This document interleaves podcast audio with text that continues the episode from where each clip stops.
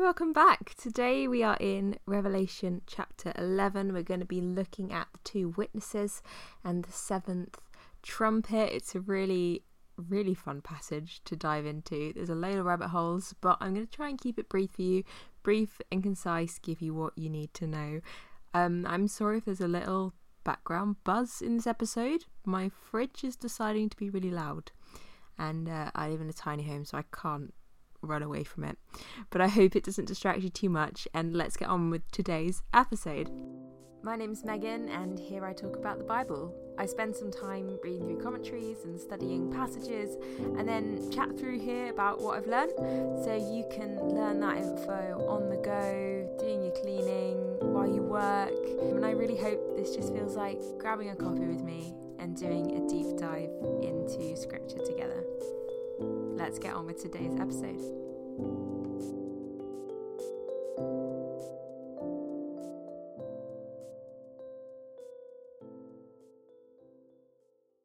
So, Revelation 11. Um, we are going to go through this passage in little sections. So, we'll look at a few verses and then I'll chat about it and then we'll look at a little bit more. There's a lot going on, and um, I think this passage is one of the ones that has the most difference of opinion, maybe? Maybe not the most. There's quite a strong claim for Revelation, isn't it? There's a lot of different opinions about Revelation. But specifically, this passage and about the two witnesses is something that is really um, grabbed onto.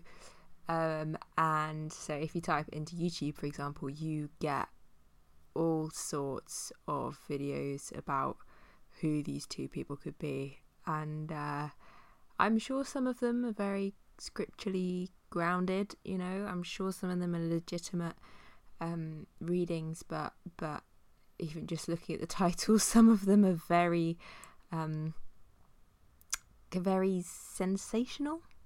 I guess very much um, trying to use this passage to fit into one's own narrative or like political persuasion or, or whatever. And uh, hopefully, today, from going through this passage, you'll just really kind of know this passage better um, and understand some of the main interpretations of it. So then, when you come up against these interpretations and opinions that people have, you know, you, you can just ask them some questions and say, well, does that fit? Does that actually fit with what the text is saying and with the references that John is making in this section because as we've seen before in this book there's a ton of references to other parts of the bible that give us a load of helpful context. So let's get into that today and we'll start in verses 1 to 2 let me read verse 1 for you. Then i was given a measuring rod like a staff and i was told rise and measure the temple of god and the altar and those who worship there let's just start here measure the temple, this command that John is given. And if you've read some of the Old Testament, it's probably reminding you of times in the Old Testament where prophets were also told to measure the temple, specifically Ezekiel and also in Zechariah. Um, Ezekiel 40, Zechariah 2, if you want to go and check those out for some background knowledge. But in the last section that we looked at last time, Revelation 10, we talked about how John's kind of being given this scroll and, and all these all these experiences he's having is classic kind of prophet commissioning language from the Old Testament. He's been given this responsibility as a prophet to to go out and to talk about God's judgment and and you know the fact it's going to bring um, this this woe, but also this glorious kingdom that's going to come.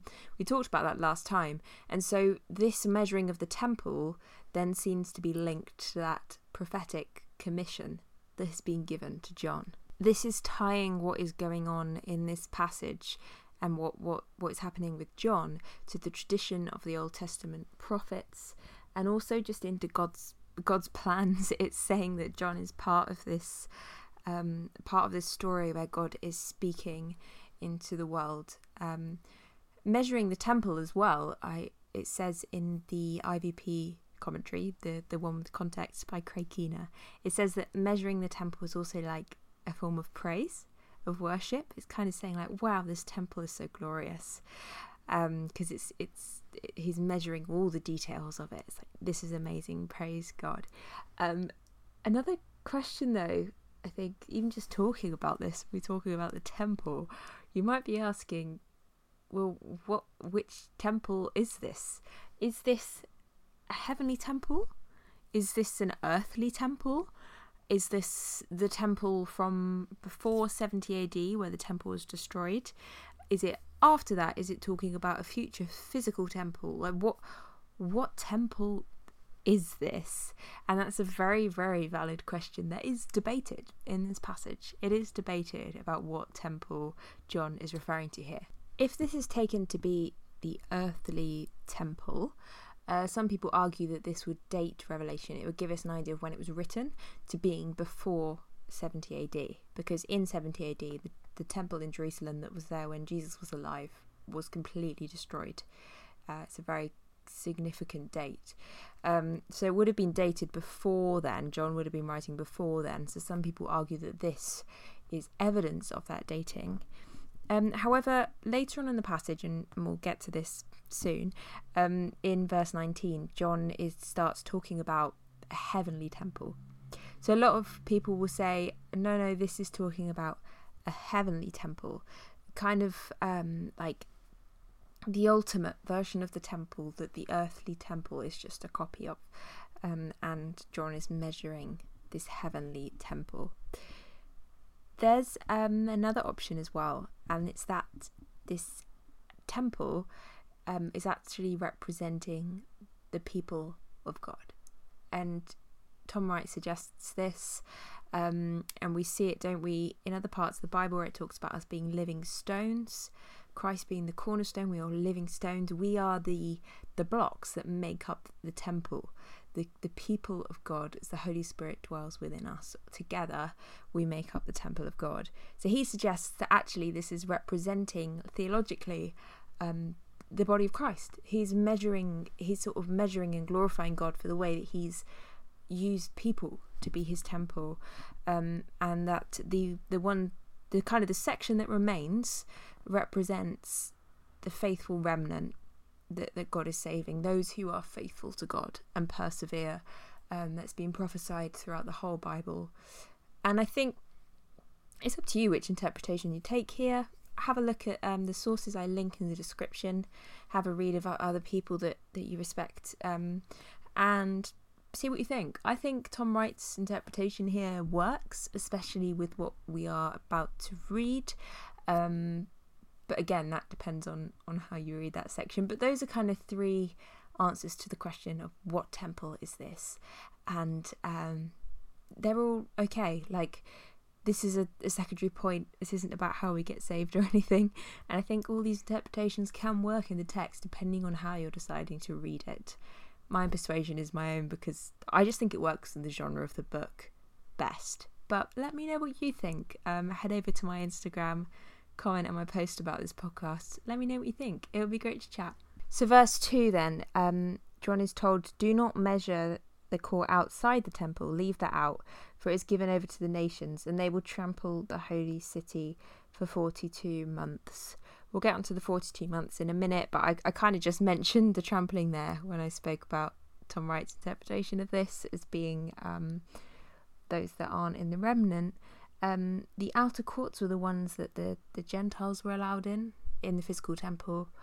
So, I mean, we're going to talk soon about kingdoms and, and the, the, the battle of kingdoms and the earthly kingdom and, and the kingdom of God. I think it's just relating to this here.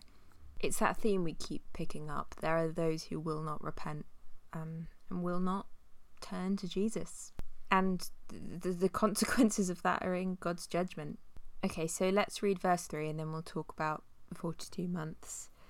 So, verse 3 says, And I will grant authority to my two witnesses, and they will prophesy for a thousand two hundred and sixty days, clothed in sackcloth. So that's the same amount of time 42 months and 1,260 days. That is the same. That that many days is, is 42 months. Um, so it is talking about the same period of time. This is a significant number, so if you remember right back to the beginning of this series, we talked about the genres of Revelation. There's falls into three a letter, a prophecy, and apocalypse. Um, this is something that is a staple of apocalyptic literature.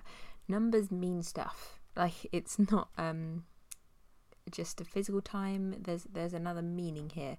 Now it doesn't mean we can just ascribe whatever meaning we think works to the number. That that's not what it means. What it means is looking at other places it's used in the Bible, realizing the meanings that it has there, and then applying it to this passage. And where this has meaning is in Daniel. Daniel talks about a period of time um, that matches this period of time. Here's a little extract from Craig Keener's commentary to explain this a bit better. He says symbolic numbers were standard fare for apocalyptic texts. Although 1260 days refers to the Great Tribulation of Daniel, Revelation apparently reapplies it as a general symbol for final tribulation to the whole course of the present age. Daniel's own numbers were a reapplication of Jeremiah. Daniel 9 2 and 24, if you want to check it out. And some other apocalyptic writers also described other periods of tribulation symbolically as 1260 days to characterize the kind rather than the length of time they described. So that's important. This number characterizes a time of tribulation. The the original hearers of this, if they were Jewish, if they knew their Old Testament, that's what they would think when they heard that amount of time. Ah, a time of tribulation. That's what they were expecting. And that's what we see you can go into depth here with all the calendars and, and the theory about the numbers and how it all works out.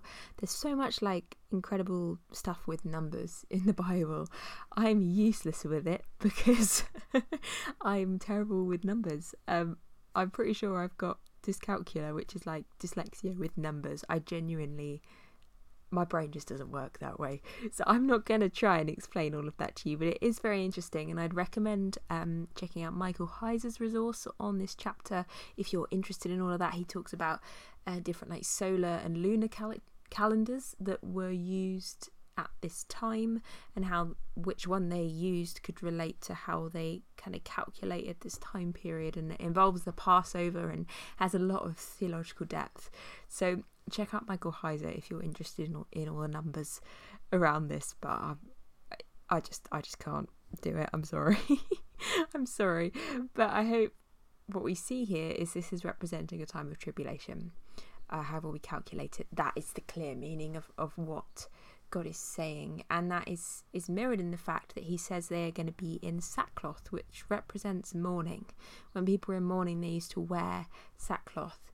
Um, so he's saying this isn't going to be a, a joyful time. These people are going to prophesy in the midst of tribulation and of persecution and in a time that feels like a time of mourning. So, why two witnesses? Who are these two witnesses? Um, firstly, to say the reason there's two witnesses is because that is the minimum number required to validate a truth claim according to Deuteronomy. Deuteronomy 17, verse 6 and 19, verse 15, if you want to look it up. But you need two witnesses to validate a truth claim in that law, which makes sense, doesn't it? You need two people to say, yes, this is actually right, and then there's there's more um, legitimacy. Legitimacy? Legit? Is that right? I don't know, but you know what I'm trying to say. There's there's more weight then. They're they're believable because two people have both said the same thing. Um, and so there's two of them because that law is there. It's saying these two prophets there, they are saying the same thing. They're not contradicting each other, and that means we can um, believe it's from God. I suppose it's a way of testing, isn't it? Um, to make sure it's not just on one wacky person that's going off on their own thing. These people are in sync and they are listening to God. They have been given authority by God here. So I'm going to read verses 4 through to 13 and we'll learn some more about these witnesses. These are the two olive trees and the two lampstands that stand before the Lord of the earth. And if anyone would harm them, fire pours from their mouth and consumes their foes. If anyone would harm them, this is how he is doomed to be killed. They have the power to shut the sky that no rain may fall during the days of their prophesying. And they have the power over the waters to turn them into blood, and to strike the earth with every kind of plague, as often as they desire.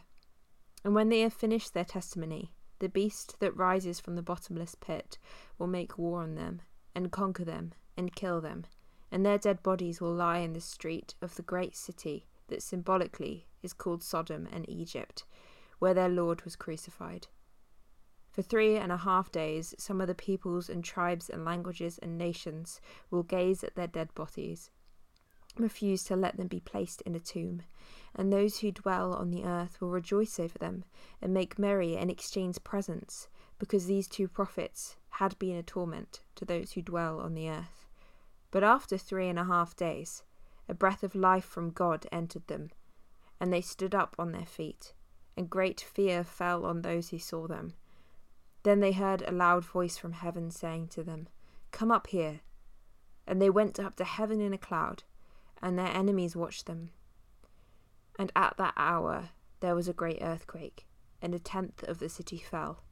Seven thousand people were killed in the earthquake, and the rest were terrified, and gave glory to the God of heaven. The first question you might have is why are they called olive trees and why are they called lampstands? Let me read an extract from Thomas and Macchia's commentary on Revelation because I think the way that they put it is just really, really helpful. So they say the mention of these items would remind readers of Zechariah 4, where two olive trees, olive trees, sorry, I am really struggling to say olive trees today. I've got a bit of a cold, I'm sorry. Where two olive trees stand on either side of the central lampstand, which has seven lamps on it. There, two branches of the olive two olive trees olive trees are connected to golden pipes through which the oil is poured out. Both the word of the Lord spoken to Zerubbabel, not by might nor by power, but by my spirit, says the Lord of hosts. And the identification of these two olive branches as the two anointed who stand before the face of the whole earth in 414 would clearly assist readers in discerning that these two prophetic witnesses are spirit anointed prophets. This identity is underscored when the witnesses are described as the two lampstands. Other dimensions of the meaning of the lampstands would also be present. Earlier, the resurrected Jesus identifies as seven golden lampstands, in the midst of which he stands, as the seven churches while in the inaugural vision of heaven, seven lampstands of fire are located before the throne, which are the seven spirits of God. Such previous associations indicate that, in the description of the two prophetic witnesses in 11.4, there is a convergence of the churches, the Spirit, and these witnesses. In these two prophetic witnesses, there thus appears to be convergence of the activity of Jesus, the prophetic ministry of the Holy Spirit, and the ongoing witness of the churches. We thus have reference to the prophetic, spirit inspired ministry of the church itself. We've got two two um two thuses. It's, it's very fancy that one, obviously fancy commentary. But the point is, we have this Old Testament reference going on here, Zechariah, and also there's references within Revelation itself. Um, lampstands, we've seen them represent churches and we've seen them represent Spirit of God. And so the point that this commentary is making is that these prophetic witnesses are a kind of combination of these things. And this is important um, when we consider who these witnesses actually are as I said at the beginning, there is a whole load of interpretations of who these people are, but the most the most kind of common and, and respected interpretations there's there's a few. So some people might say it's Moses and Elijah making a reappearance, as kind of was thought would happen in the end times in a Jewish tradition. Um, others have suggested it's Zerubbabel and Joshua, who are the people that are actually sort of being referred to in Zechariah, in that passage it's referring back to.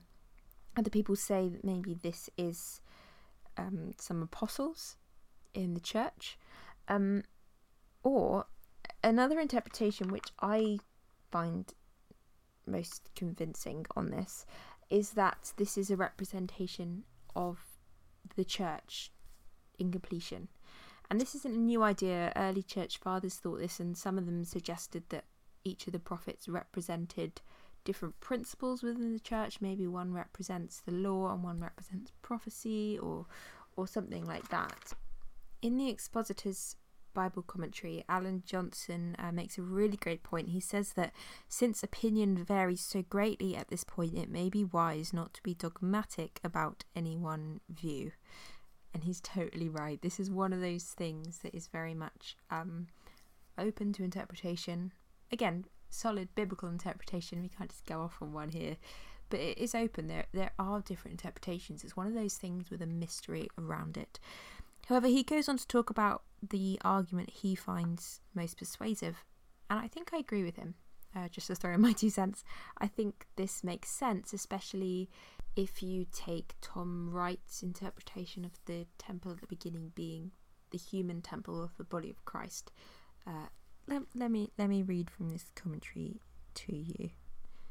So he's talking about somebody called Minear, um, who presents this argument, and he's saying he finds that particularly persuasive. So there's a bit of a chain going on here. But this is what it says The two witnesses represent those in the church who are specifically called, like John, to bear a prophetic witness to Christ during the whole age of the church. They also represent those prophets who will be martyred by the beast. Indications that they are representative of many individuals, and not just two, are that 1. They are never seen as individuals but do everything together. They prophesy together, suffer together, and are killed together, are raised together, and ascend together. And all this is hardly possible for two individuals. 2. The beast makes war on them, which is strange if they are merely two individuals. 3. People throughout the whole world view their deaths something quite impossible if only two individuals are involved. 4.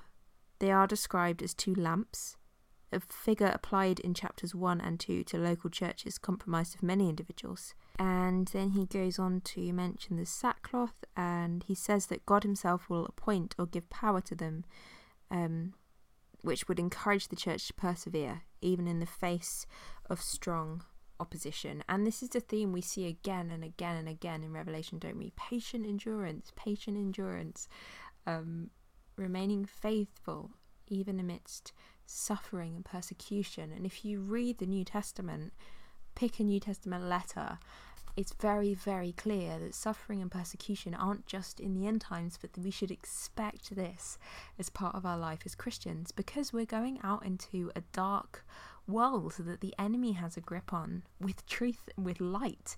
He's not going to like that.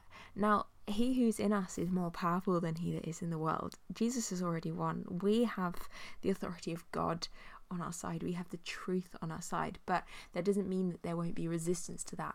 We will experience suffering. We will experience persecution if we are truly representing God. Um, evil hates good. The lies hate truth. There is a resistance. And so I just think that this argument makes a lot of sense in the context of the genre of revelation and also just the, the theme of it the messages of it. I think this this reading this interpretation really makes sense. Um you might disagree with me. Again let me know. I'd love i'd love to hear from you. I'd love to hear your arguments. So we see these witnesses being persecuted in the world and um, we also see their responses and how god gives them this these weird powers of fire and blood their water turning to blood and plagues, and you might recognize those things. And again, they're deliberate references to the stories of the prophets in the Old Testament of Elijah calling down fire. Is Elijah, isn't it? Elisha. I always get those two confused. But calling down fire, either way, whichever one of them it was, um, and and and Moses and the things that God did through Moses and the miracles that he saw to stand up to Pharaoh and showed him the power of God. Um, but these these prophets are killed. They are killed by the world, and the world thinks it's won. However, then they are resurrected. It's the story of Jesus, isn't it? These people must be in Christ because the same thing happens. They are they are mimicking Jesus' example, which is our greatest honor as Christians. They are persecuted. They are they are actually killed, but they are resurrected again. They are they are taken to be with Jesus, and and the judgment that comes out of that for those who didn't listen to them, those who didn't repent. But all of this is for the glory of God. That's made very clear. All of this glorifies God as the one true King, not the kings of this world. And the beast is mentioned in this passage. Um, we will get to him soon. We're nearly at, at that section where it goes into more detail about the beast. So we will we will dive into that then. But for now, all you need to know is is it's kind of the evil that opposes God. It's Satan. It's the the um the powers of this world are backed by Satan. Again, we'll get into it, but they they can't defeat these these witnesses to God, these these prophetic witnesses to God and the truth of Jesus. They can't defeat them, even if they think that they have, and they rejoice in it. It shall not be true. God will be glorified. Let's move on from the two witnesses then. Um, verse fourteen, we have another woe. Let's have a look at the woe. Verse 14 says, The second woe is past. Behold, the third woe is soon to come. There's only three woes. We've already had one. This is the second. So assume it, you could assume that what's happened since the first woe up till now is the second woe. That kind of stuff was involved in the second woe. Uh, the woes are a bit. I haven't found much on the woes, but but but that's probably what it is. Also, um, it's looking ahead to the third woe now. We're really looking ahead to Jesus coming back things being complete, like it's speeding up, isn't it? It feels like the narrative is just speeding up and speeding up. And we see that right now in the seventh trumpet. So let's read that section. So verses 15 to 19. Then the seventh angel blew his trumpet, and there were loud voices in heaven, saying, The kingdom of the world has become the kingdom of our Lord, and of his Christ, and he shall reign for ever and ever. And the twenty four elders who sit on their thrones before God fell on their faces and worshipped God, saying, We give thanks to you, Lord God Almighty, who is and who was, for you have taken your great power and begun to reign. The nations raged, but your wrath came, and the time for the dead to be judged, and for the rewarding of your servants, the prophets and saints, and those who fear your name, both small and great, and for the destroying of the destroyers of the earth then God's temple in heaven was opened, and the ark of his covenant was seen within the temple. There were flashes of lightning, rumblings, peals of thunder, an earthquake, and heavy hail. The seventh trumpet is announcing the new kingdom of God and victory over the kingdoms of the earth that are trying to mimic the kingdom of God but, but are evil and twisted the kingdom of God has come. Jesus is reigning and will reign forever. And we see this hymn of praise that reminds us of the throne room scene earlier in Revelation. But now they are saying it's here, the kingdom is here. They're praising God. It's going to be forever. This is, this is it. This is the kingdom. It's come. It's final. And the Ark of the Covenant can be seen.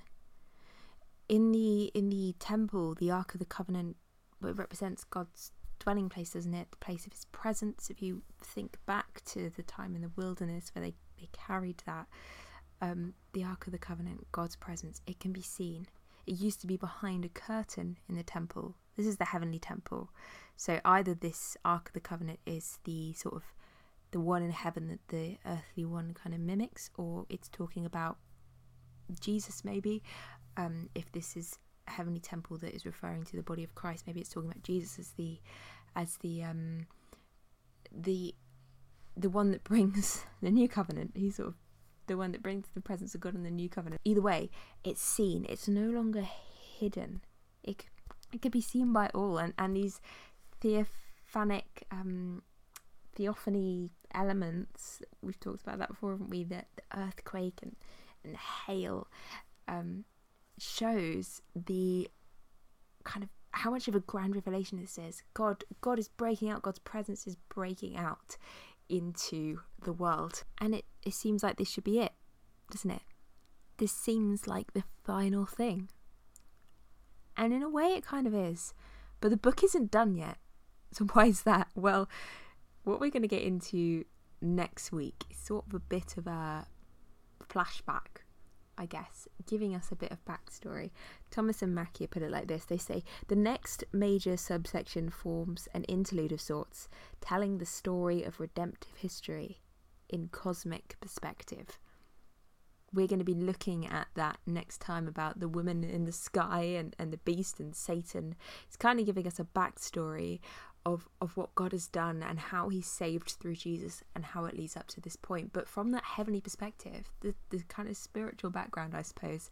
So I'll see you then to dive into that. Thank you for joining me today. May God bless you this week. Stay faithful. Stay perseverant, have that patient endurance. I pray God will bless you with that boldness to have that patient endurance against persecution and suffering that you may face. Remember, you have such a hope in Jesus and his coming kingdom.